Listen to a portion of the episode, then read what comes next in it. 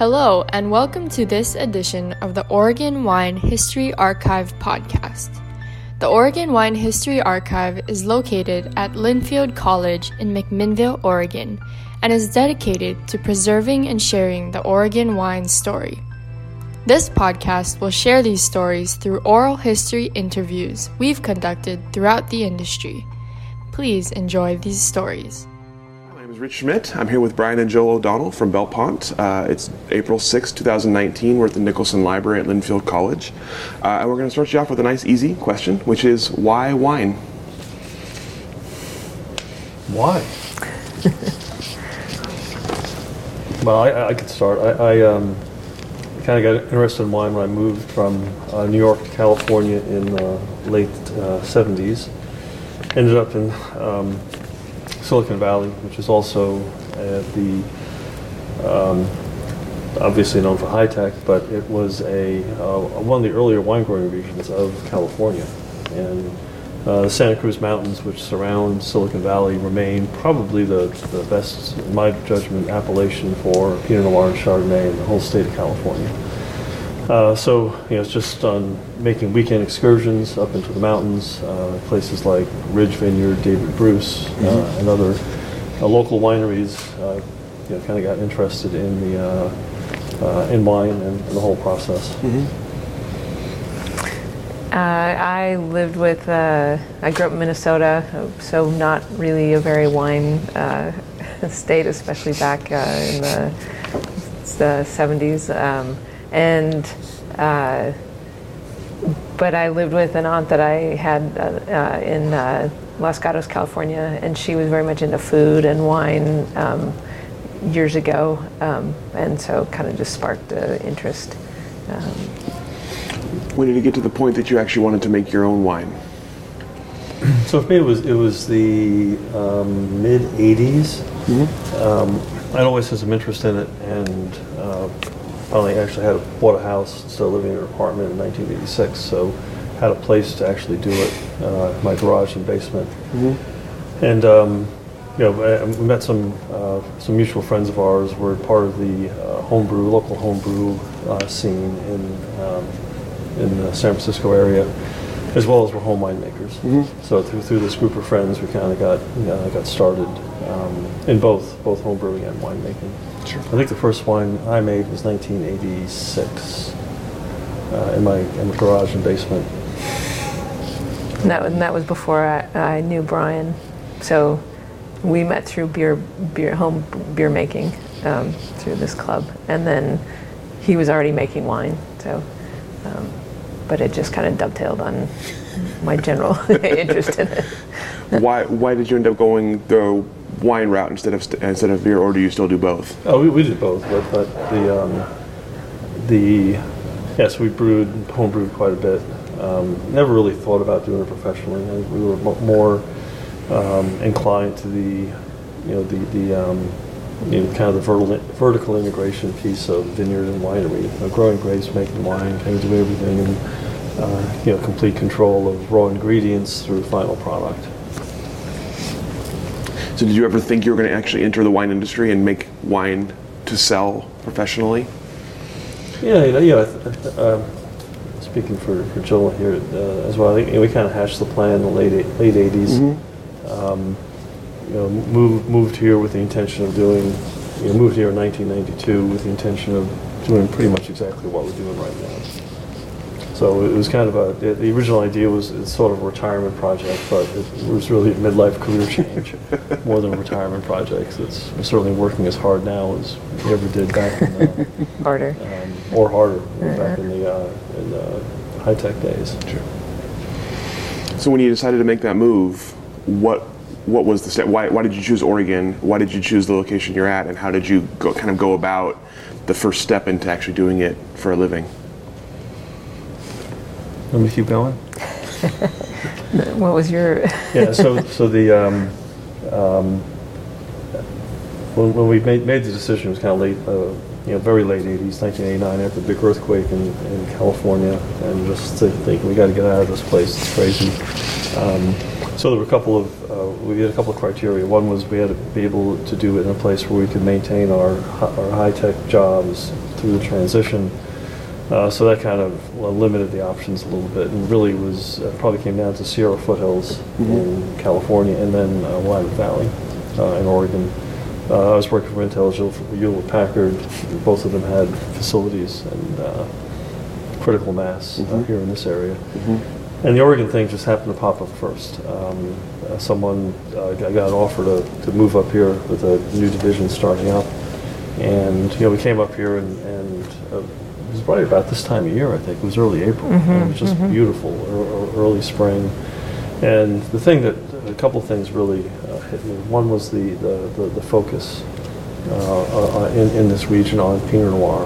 Um, it was unlike uh, you know the, uh, the other place we're considering, which is Sierra Foothills, which is taking really a complete shotgun approach to wine grapes. They'll probably grow 40 different varietals, and none of more none of and more than like five percent of the acreage.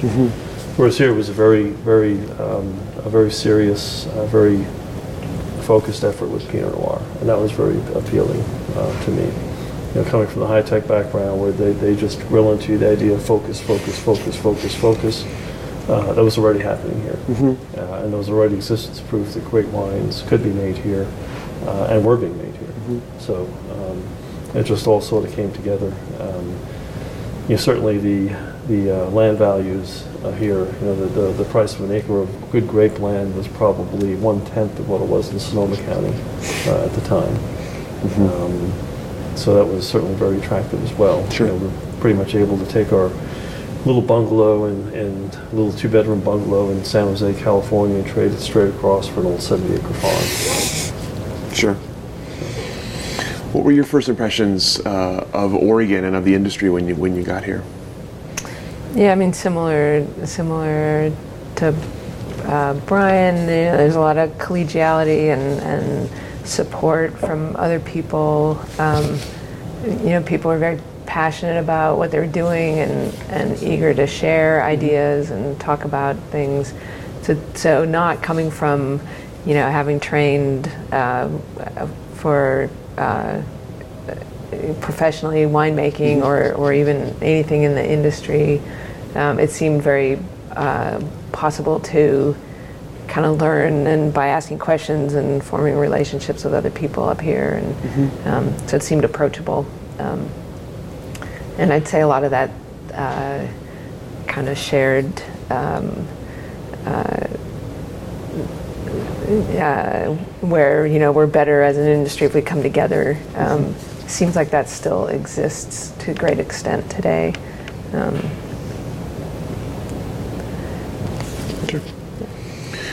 What was the learning curve like when you, you got up here? You had your property, you had you had acreage now. What was the did, did you feel like you were pretty much ready to go at that point, or was there still a lot you had to learn all, along the way?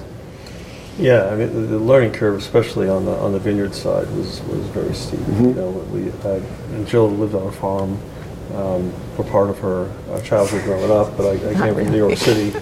Uh, I did, you know, as, as the saying goes, I didn't know hay from straw uh, when we got here. Literally. But we were, we were fortunate to, I don't know how we got connected with, with these guys. Uh, Joel Myers, who's um, um, you know, been in the growing grapes here uh, for, for a long time, worked originally with Dick Erath. Um, and and I think I think we somehow through got connected with Joel and asked him for to help us get going. And he was too busy, but he said, "Yeah, but I got another guy I know, a guy named Wayne Cook, uh, who grew up in Newberg, uh, and uh, Joel and Wayne were two of the original vineyard people uh, in, in the valley. And I think Joel worked for Erath, and Wayne worked for Sokol Blosser. I I think he was their first employee. Um, and so he, he basically, you know, worked with us and taught us how to how to farm grapes and how to grow grapes. Um, and he, he was kind of in a unique situation, unique situation because his real passion was uh, whitewater rafting. Um, and so he wanted to be able to have a job where he could, you know, he could disappear for two weeks on, on like a two days notice and, and go run a river somewhere. Um, so he, you know, he, he had been he had worked for vineyard management companies along the way, but he was sort of doing his own little consulting gig at the time, helping a few small people out. Um, so he was he was the guy that really got us started and taught us how to uh, how to farm wine grapes. Um, And then after after a couple of years, we had to kind of relearn it again because his his approach was fairly conventional. Um, and you know, we decided you know 20 years ago we wanted to take an organic route. Uh, so we had to kind of learn, uh, kind of relearn the whole process uh, at that point. Sure. But I mean, the fundamentals are basically the same. Just the tools were a little bit different. So. Was the process what you hoped it would be? I mean, once you was it when when you're thinking in your head, I'm going to move up to Oregon, I'm going to get a acreage, I'm going to put in grapes, I'm going to make wine. Was it what you hoped it would be, or was it was it something different? Well, you were the vineyard manager at the beginning. Um, I- yeah, I mean, I don't, I don't know that I came with any preconceived ideas in, in terms of, you know, it was going to be what it was going to be. Um, uh, it was, uh, you know, our first attempts at like laying out the vineyard and trying to get things, you know, lined up and, and squared off so that our rows would be straight and uh, make sure there's room for the tractor to get down and, and realizing how critical it is that each plant has to be exactly in line, but you're out there working in a very uneven, um, natural landscape. Um, you know, that was actually probably one of the trying times. I mean, certainly like a, does that, uh, a recipe for maybe a marriage uh, disruption. um, but we made it through that. um, uh, and the, just like the veracity of like uh, the the blackberry shrubs that are you know kind of ubiquitous now in the Willamette Valley, um, and you know that's still an ongoing problem. And then the and then the squirrels um, that dig holes and trenches throughout the vineyard. Um, Sure. Those, uh, you know, I mean, I didn't, didn't really anticipate those, but they're they're a big, uh, somewhat of a challenge. Um, yeah. You, you mentioned going orga- growing organically and deciding fairly early on to do that. What what was the impetus to that, and what were the what were the added challenges in trying to grow organic grapes? Yeah, I, I think the real impetus was uh, when our daughter was born in 1999, and you know, going out and buying organic milk, and then we're saying, but we're using Roundup on our vineyard. That doesn't make any sense. Um, so I think that's when we kind of started to get inter- interested in you know weaning, and that was probably the biggest challenge, weaning ourselves off uh, herbicides.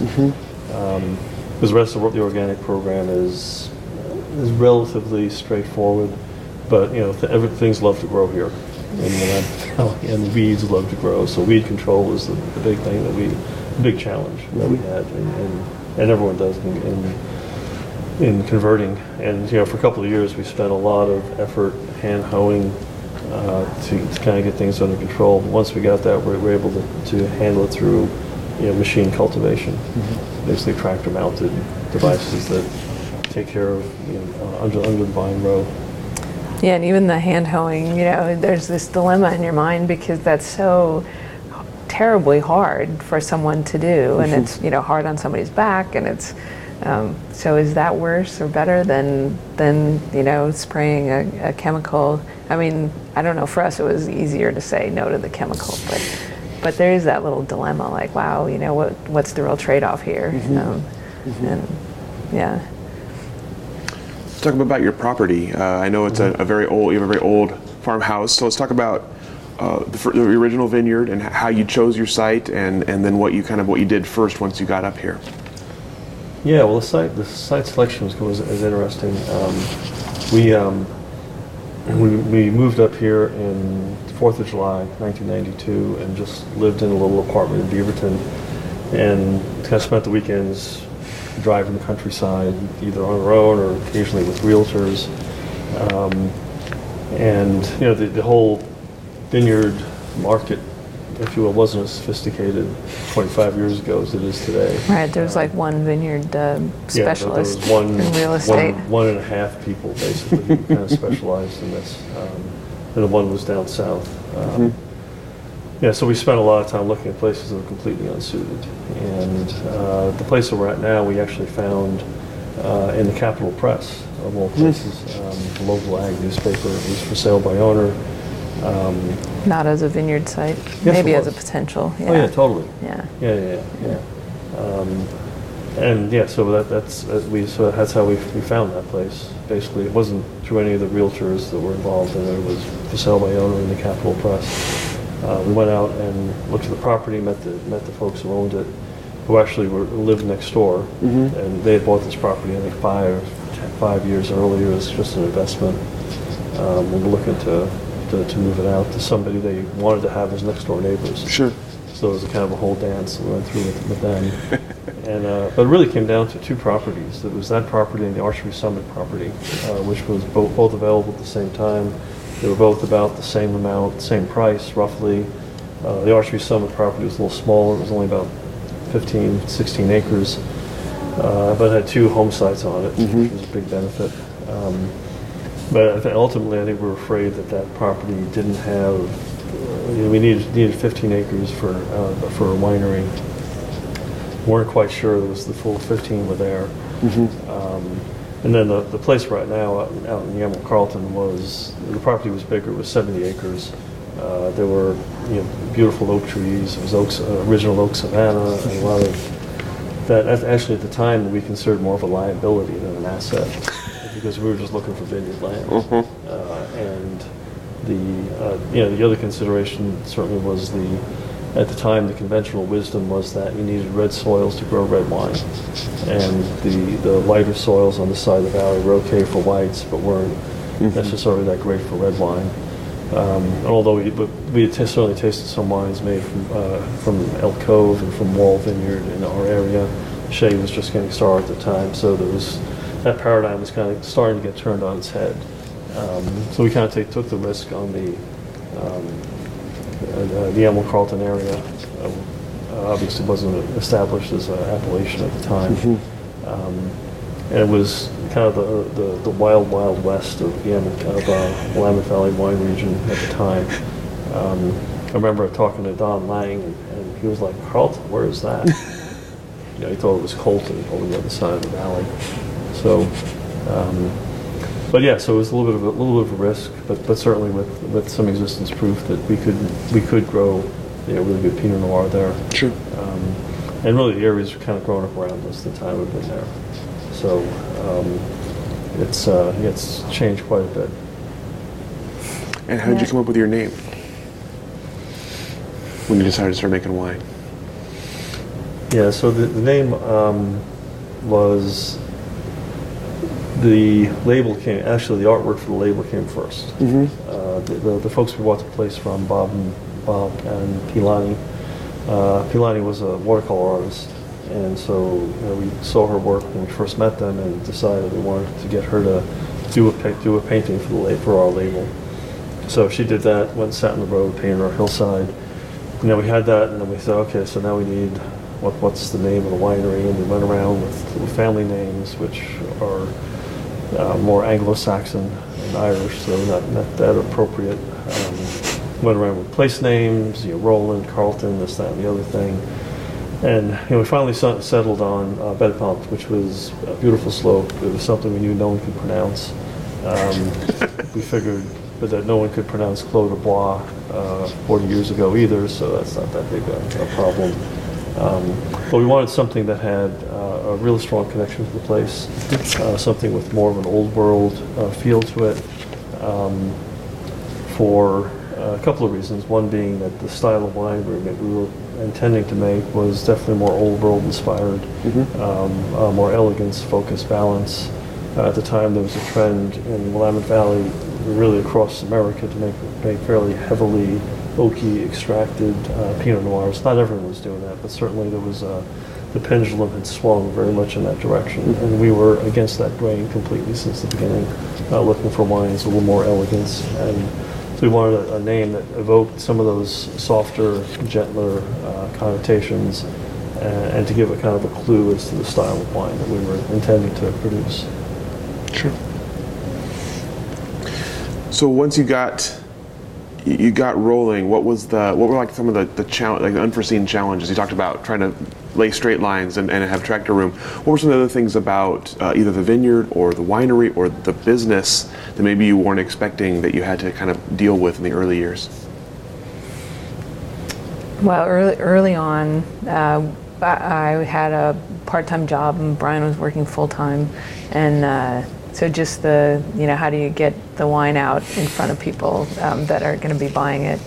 uh, when you're trying to, you know, uh, wear wear multiple hats and and uh, y- you know, I mean, it's an obvious uh, struggle, but um, but real nonetheless. Um, so. Uh, um, not really that was unforeseen, but just uh, Sure. just a, a bit of a struggle. Um, and you know, and you have to like slowly grow to a certain point, and then it's obvious oh, these day jobs aren't going to be compatible with uh, doing this. So we either have to like dive in and do it, or we have to scale it back and not do it. Sure. um, yeah, yeah. How did you kind of uh, how did you figure out what your roles were going to be uh, in the growing business, and who, who how did you choose who did what? And did that happen naturally, or was it kind of a, like I'm going to do this and you're going to do that kind of a situation?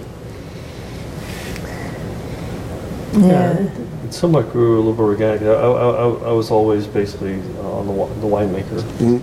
Um, uh, in the early days, uh, Jill basically did all the vineyard uh, tractor work, took care of the, the vineyard in the early days. Um, and that was sort of the division um, initially. And it wasn't really a business to run at the time. It was just like getting, getting, getting going. Um, then when our daughter was born, um, that's that's when we uh, started. Uh, hi- you know, Jill was obviously not going to drive a tractor for, for at least a couple of months, um, and that's when we we started uh, like, you know, transitioning and starting to, to grow and, and hiring people and getting a team and a very small team. Um, but you know, hired a uh, vineyard foreman. We hired Marcial in 2000.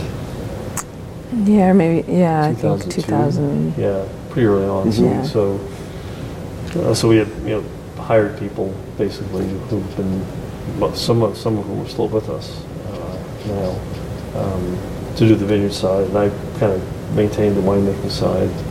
Um, so right, yeah, so where we kind of evolved to now is I, I basically oversee production. Uh, Jill oversees the business, business management, administration, and we both share marketing responsibilities. They kind of evolved kind of organically over time. So let's talk about those two things then. Uh, let's start. We'll start with Brian. Uh, your winemaking philosophy. I'm assuming uh, you had something in mind when you started, and it's probably evolved a little bit. You talked about kind of old world. Uh, so what is your winemaking philosophy? What is it you're trying to trying to portray with your wine? Yeah, it- it's it's evolved a little bit, but uh, again, you know, it's sort of founded in, in traditional, whatever that means, Burgundian style of, of Pinot Noir. Um, you know, wines that are have adequate doses of, of fruit and forward appeal, uh, but also built on secondary characteristics, built on what comes out of the ground, built on the, the, the soil, the subsoil, and sort of the non-fruit attributes that these bring to the wine, being, being able to highlight these um, uh, these these aspects of the different vineyards and the different sites. Um, you know, we've been, f- we're fortunate uh, in not only establishing our own vineyard, but having a long relationship with the vineyard in Dundee Hills, uh, owned by Mike and Robin Murto. And so we've been able to work with two sites that, that really represent the two major soil and the two major aspects of geology and geography within the valley. You know, the Dundee Hills, uh, uh, uh, volcanic soils, you know, Carlton Green Sedimentary, and you know, work with those over years to really kind of understand the differences uh, between the two, uh, and trying to and trying to you know, tailor our winemaking techniques to really highlight the best attributes of both. True. You mentioned the Murtos. I'm curious how, when you were getting going, how you built relationships with them and other people you may have sourced grapes from, and how you make those relationships last as long as they did. Yeah, I think we met them at a picnic. Um, Yeah, in the early days of uh, like Yamhill wine growers, or I don't, I can't remember what the group was. Um, but you know, we were was people planting vineyards and trying to start wineries that would get together, and um, they were, yeah, it was some picnic for some gathering. Um, but and they had a little bit of fruit available but, um, before we were even a commercial winery. But we wanted to try to make wine um, just to get some practice with the, the fruit in the area. So we uh, just formed a, that relationship. And Sure. What, what was it you were looking for when it came to? You obviously had an idea in mind of what, what you wanted to make. So, what was it you were looking for in the ground to make the wine you wanted to make? Was there a certain? You mentioned the soil. Was there a certain elevation? Was there a certain location you were looking for, or was it more kind of a grape growing? Yeah, you know, we didn't really know that much at the time. Um, you know, we, we, we uh, the, the one thing that I did, did know we wanted, if we could find them, were older wines. Uh, was important. You know, the Murto uh, vineyard was planted in 1978. The uh, other vineyard that we worked with in the early days was Wahle Vineyard uh, in Yamhill-Carlton, which was planted in 1974. so at the time, these, these, these vineyards were already, um, you know, in the case of Wahle, already 20 years old. Uh, so that was the one unifying factor, if you will, that we were looking for. Um, and we, and again, again the, the, the great, the sourcing thing grew organically. At one point, I think we were probably buying from half a dozen um, or more um, independent, mostly small independent growers. And over time, we kind of uh, whittled it down as our own vineyard came into production. Um, and the, the, the one that we maintained, the relationship we maintained was uh, with the Murtos. Uh, and again, because the geology and geography is so significantly different between their site and our site. So it really, really let us explore the two, you know, probably 80% of the, of, of the grape growing uh, territory in Willamette Valley is either, you know, volcanic or marine sedimentary. And having one of each allowed us to you know, really learn the differences and present them to customers too. You know, we, we have we have friends and neighbors who I respect greatly that make 20 or 25 different single vineyard Pinot Noirs. Um, but you know, we've tried to keep it simple. So we tell a simple story of geology and geography, and being able to show two wines side by side, made essentially the same way. Mm-hmm. Slight variations, maybe in barrel selection, but essentially made exactly the same way to really highlight, you know, the, the differences in the site Sure. and doing it side by side with two instead of trying to do it with 20. Sure. So Joe mentioned that you sort of kind of started on the vineyard side and then moved into the business side. Did you? Was it something you were prepared for? Was it something that you had to d- kind of take classes for or something, or did you, was, it, was it more of a kind of natural uh, takeover of the business? And, and, and what is your business philosophy, as it were? um, hmm, I don't know that I have a philosophy. Sell wine. yeah, pay the bills. um, uh, I, I mean, my my education was uh, information technology, so kind of on the business side of of uh, things, and uh, um,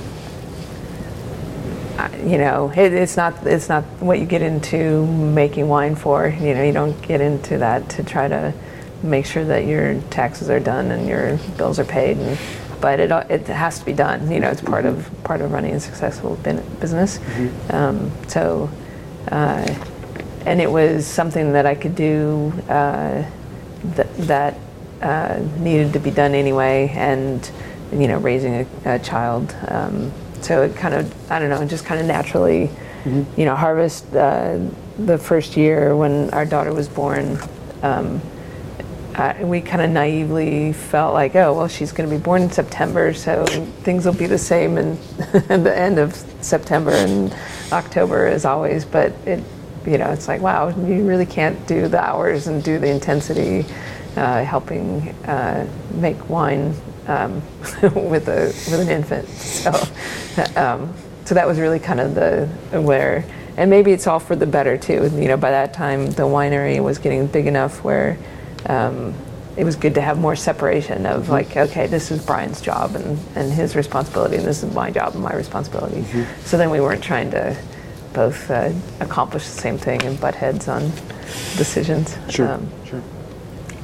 Yeah, there's one thing on, on, on philosophy, not- it's not necessarily business philosophy, but something we um, developed o- over time is, you know, we're a pretty small, uh, small operation, and we decided pretty early on that we really only wanted to do business with people that would want to have a relationship, social relationship with, even if we didn't do business together. So, you know, and, and both on the cu- on the customer side as well as the supplier side. Uh, so that's been something that's kind of driven us is do, do we want to work with these people? And okay, would we want to have them over to our house for dinner or go away on a long weekend with them? Uh, and if the answer is no, then we generally kind of shy away from those. Although we do deal with the. TTB, and we wouldn't probably have them to dinner with us. Yeah, yeah. Probably good to deal with them anyway, though. Right, yeah. Uh, and you and you mentioned uh, small operations, small staff. You have no no hospitality staff. Uh, tell me a little bit about the kind of the choices you made in terms of keeping it really small, uh, appointment only kind of uh, tastings, and and, and being the, the, the makes you that makes you guys the face of the operation all the way through. So tell me about how that came about. If that was something you consciously chose, or if it's just kind of a, a result of being small and the advantages and disadvantages. Yeah, it, it's, you know, when we first got started, um, there really wasn't critical mass in, in the, uh, our area for, you know, for a taste, for a quote, uh, tasting room. You know, Dun- Dundee, the, the uh, area there was, but in our neighborhood there was, I think there were two at the time. There was Anne Amie and Elk Cove, and, and that was pretty much it. Uh, so, you know, there wasn't enough Kramer. And Kramer, yeah, I guess Kramer, Yeah. yeah, yeah. And there's probably, probably a couple others, but not, not, a- not a lot. Uh, there definitely wasn't critical mass in Carlton, where Carlton now has, you know, the, the 9711 zip code, I think has more wineries than any other zip code in Oregon. Um, but at the time, there wasn't. Uh, so we, we kind of had, in the early days, decided that we weren't going to you know, try to have a tasting room. Um, that we were going to you know, focus on sort of three you know, three tiers of distribution, doing the direct sales through open houses and appointments, um, focusing very much on the local um, Portland, greater Portland uh, market, and then developing out-of-state relationships. Um, You know, so we're working kind of all three of those and not um, uh, being you know, primarily focused on um, on hospitality or, or direct sales. You know, certainly today there, there is more um, critical mass of um, uh, tasting rooms in, in the area. And, you know, we've kind of talked back and forth about should we go down that route or not.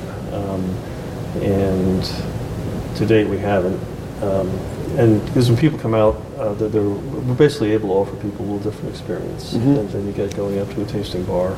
It's not for everyone, uh, but there are people who are, I would say, kind of more advanced uh, consumers who really appreciate the experience of being able to talk to the to somebody that's intimately involved in the business as well as the winemaking and the wine growing. So there's no question they get asked that will go unanswered.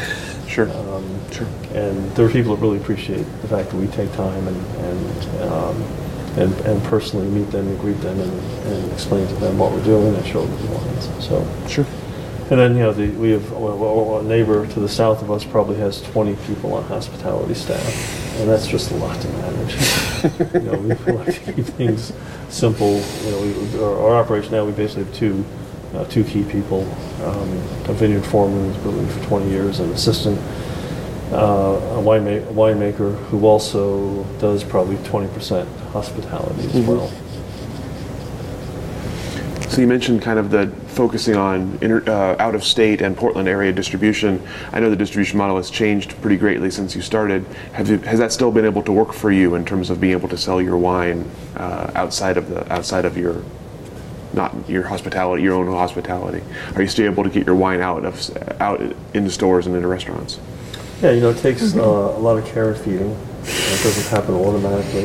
Um, and uh, yeah, there's certainly, you know, certainly more and more people trying to uh, trying to um, get to the same, you know, group of sommeliers in Portland and, and, and, and, and retail shops. Uh, I remember one point about 10 years ago, one of our best customers was a sommelier at one of the top restaurants in town. He says, you know, I just stopped seeing people. And so, any new person who comes in with, with wine, uh, I just say, hey, my wine list is on the door. Here's my markup.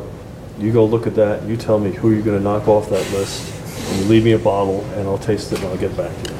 And so I, I just don't want. I don't want to be, you know, like that. But I just don't have time. There's so many new people coming in. So I think when, when we started in the local market, it was it was easier. Uh, there were fewer people, and you know, we developed relationships 20 years ago that you know we're still working with today, and, and then developed more along uh, you know along the way. Um, you know, out of state, the, the, the, there's been a lot of consolidation in distribution, um, but the, and the whole market is really is really, I think, diverging i- into you know really big distribution companies selling to big box stores and big chain restaurants, and then smaller boutique wholesalers who are selling to owner-operator wine shops, owner-operator restaurants, and you know some very kind of high-end resort uh, resort properties that uh, have, have very focused wine programs. So yeah, it's definitely uh, moving in two different, two very very different directions. Sure, sure. So you mentioned your daughter, uh, who now is involved in your business as well. Uh, I'm curious how that came to be. If she uh, wanted to be in charge of your social media, uh, or if uh, you uh, wanted someone in charge of social media and found her, and, and uh, if you hope, if she, you think she's going to sort of continue in the family business. Well, she's uh, uh, she's a freshman in college, so um, she's got a ways to go. uh, her her passion right now is uh, neuroscience. Um, so, uh, The social media thing's kind of a joke. Well, not it's not entirely though. I mean, the, the Well, serious the part director, about it. Director of social media marketing, that's a joke. But the, but the serious part about it is that she can quickly put a little post on our Instagram account and she can um, quickly, uh, you know, keep things moving on that end that Brian and I don't do. So um, it's well earned and, and uh, she, she does a good job. Um, and she's, uh, uh, she's got little rules about, you know, how many times you can post and, and um, uh, so I, you know, she's she's also, I mean, she's 20 years old, 19 years old, and and uh, so she has a perspective that we don't have, um, and so I think it's good. Um, I don't know if she'll ever really come back and be completely involved in the in the business or not, but um, she's certainly welcome to be. Sure. Sure. Um, yeah.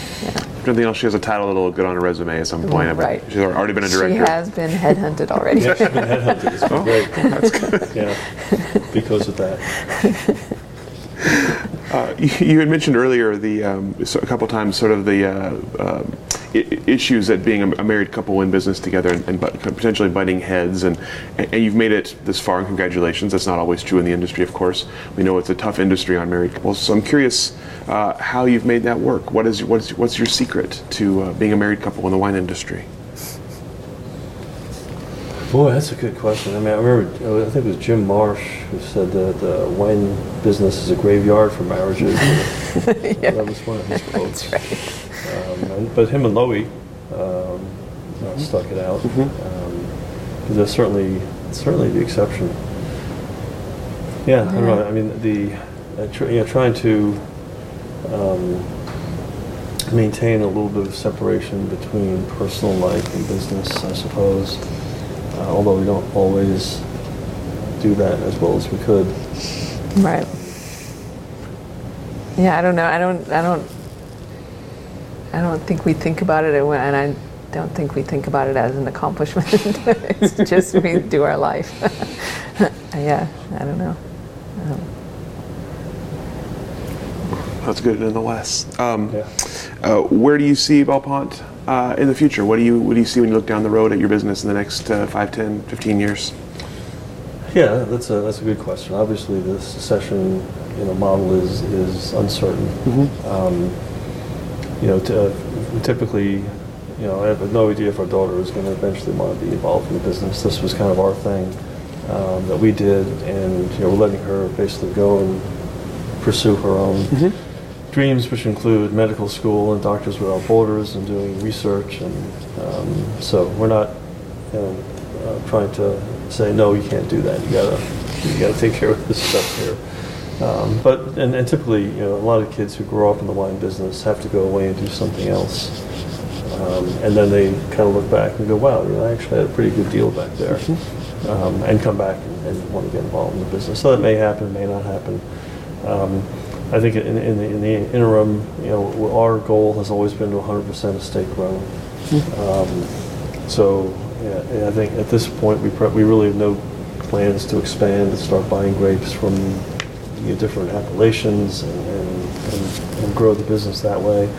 But we're going to go the opposite direction and just kind of focus in, Mm-hmm. yeah, focus in more on, on our, our property, the estate grown wines, and you know really uh, cooperative relationships perhaps with a couple of smaller uh, smaller independent growers Mm-hmm. as well. But but definitely more yeah more focus. And then you know in terms of you know, what happens 10, 15 years, yeah, stay tuned. Because there, there are multiple, you know, multiple scenarios. Sure. Uh, what about the industry in general? Where do you see Oregon wine as you look down in the next 10, 15 years? What do you see happening to the industry at large? You know, uh, you know, Oregon wine is sort of this nebulous uh, thing to me. I think, uh, you know, Willamette Valley is again a very, very focused area. Um, you know, there's been, you know, more and more focus on Willamette Valley, um, and you know, we, we've uh, we, we just did uh, some events down in Colorado, and just as an ex- uh, uh, um, kind of a Unscientific. unscientific uh, focus group experiment. You know, we just, and when people came up and asked us where we were from reporting this event, we would sometimes say Oregon, or would sometimes say Willamette Valley. When we said Oregon, people would just kind of give us this blank stare. We said Willamette Valley, they go, oh, awesome. Uh, so the, um, you know, clearly the work that's been done to establish Willamette Valley um, has been, um, you know, very, very successful. You know, the, you know, the, um, if I remember correctly, um, you know, David Lett founded Eyrie Vineyard the same year that Mondavi founded, Robert Mondavi founded Mondavi Winery. And, and certainly the, the, the, the California, the Napa and Willamette Valley have grown in very different directions. But at the end of the day, they've kind of created the two iconic American wines, Napa Valley Cabernet Sauvignon and Willamette Valley Pinot Noir. Um, and I think the, the esteem uh, around Napa, Va- around Willamette Valley Pinot Noir will just continue to uh, to grow uh, and expand, and that's you know uh, very exciting. Any, any thoughts on the future for either yourself personally or the business or the industry? Yeah, I mean, I think Brian kind of addressed the the industry side. I mean, we'll see. There's uh, certainly the dynamics are different um, today than they were 10, 15, 20 years ago. Um, but life changes, so uh, you know, nothing ever stays the same. Um, uh, but I think there's a you know, there's still a lot of potential and, and upside for the Willamette Valley Oregon wine industry. It's still it's still an exciting um, place of uh, an industry to be a part of. Um, there's a lot of great collaboration. You know, there's a uh, emphasis, a number of producers on uh, Chardonnay, a little bit on Rieslings. Um, and still, you know, the still the ever um, elusive kind of effort to make Pinot Noirs better and better. Um, so it's nice, you know, people still work together, and there's still a lot of collaboration. So all- that's that's nice to be a part of. Um, yeah.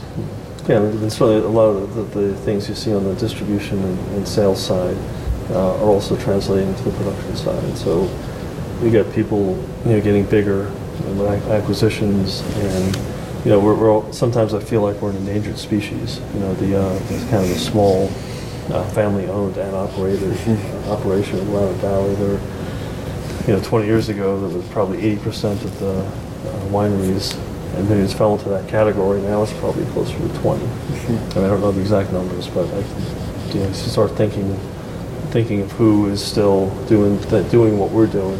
Uh, right now, it's fewer and fewer, certainly every year. As you look into the future for the industry, are there are there problems, challenges, obstacles that you foresee on the horizon that you're going to have to over, either you or the next generation is going to have to overcome? Is there something uh, lurking that you're concerned about? Is that is for example that kind of consolidation? Is that a concern to you? Yeah, I mean, I, I think that that not really, uh, to be honest, um, because I think everyone's going to find their, their niche and their market. Um, and, and again, I, I look at the people we sell wine to. It's not the same people that some of the bigger operations uh, sell wine to. Mm-hmm. Um, you know, it goes to different channels and different different places. Uh, so I'm not really concerned. I mean, obviously, the, the, the, the sleeping giant is, is climate change and what's going to, you know, what's going to happen. Are we going to be able to grow Pinot Noir here successfully 50 years from now? Mm-hmm. Um, and that's you know, certainly an, an unknown at this point. You know, we've, we've um, adjusted viticulture techniques um, along the way, um, and we'll, we'll continue to. Uh, so I think we have still a fair amount of headroom for Pinot Noir in Willamette Valley. We got 20 years. I don't know if we got 50. Um, so, so we'll see. But that's Sure. certainly a, a concern uh, for the long term.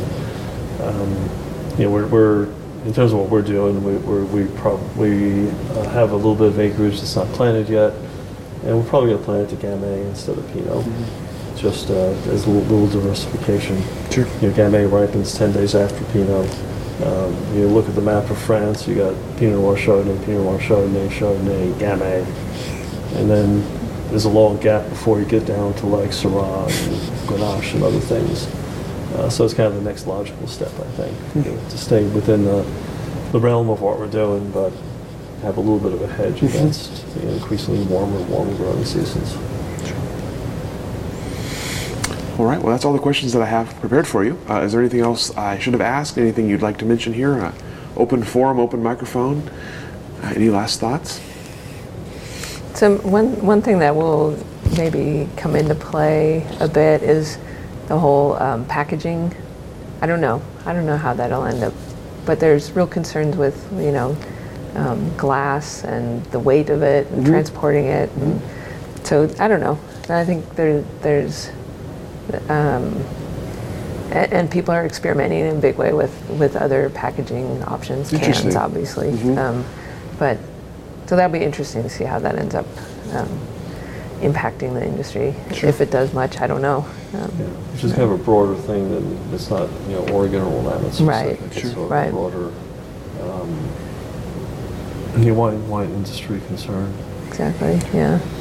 Uh, But certainly, I think that there are a lot of things that um, play to, or to play to Willamette Valley and Ore- Oregon, really overall Oregon strengths going forward. The certainly perception that we're uh, you know smaller scale, uh, more uh, artisanal, um, is something that uh, seems to appeal to you know next generation uh, wine consumers. So- Absolutely. Well, thank you both so much. Really Thank appreciate you. your time and your answers and your candor. Uh, and we will uh, let you off the hook. Any questions for anybody Oh, in the yeah. back that you're dying to ask? Yeah. Actually, anybody back? Anything I didn't cover? Thoughts? Cool. Well, Okay. thank you both so much. We really appreciate you. it. Thank you. Yeah. Thank you for joining us for this edition of the Oregon Wine History Archive podcast. And thank you to all the supporters, partners, donors, and interviewees who have made our project a success. Be sure to check out our website at OregonWineHistoryArchive.org for more interviews, plus photographs, wine labels, and more. And stay tuned for more interviews as we tell the story of Oregon wine. The Oregon Wine History Archive podcast is brought to you by the Oregon Wine History Archive at Linfield College. The executive producer is Kiana Anderson. Producers are Rich Schmidt, Rachel Woody, Stephanie Hoffman, and Camille Weber. And a special thanks to all the Linfield Archive students who have contributed to these oral history interviews over the years.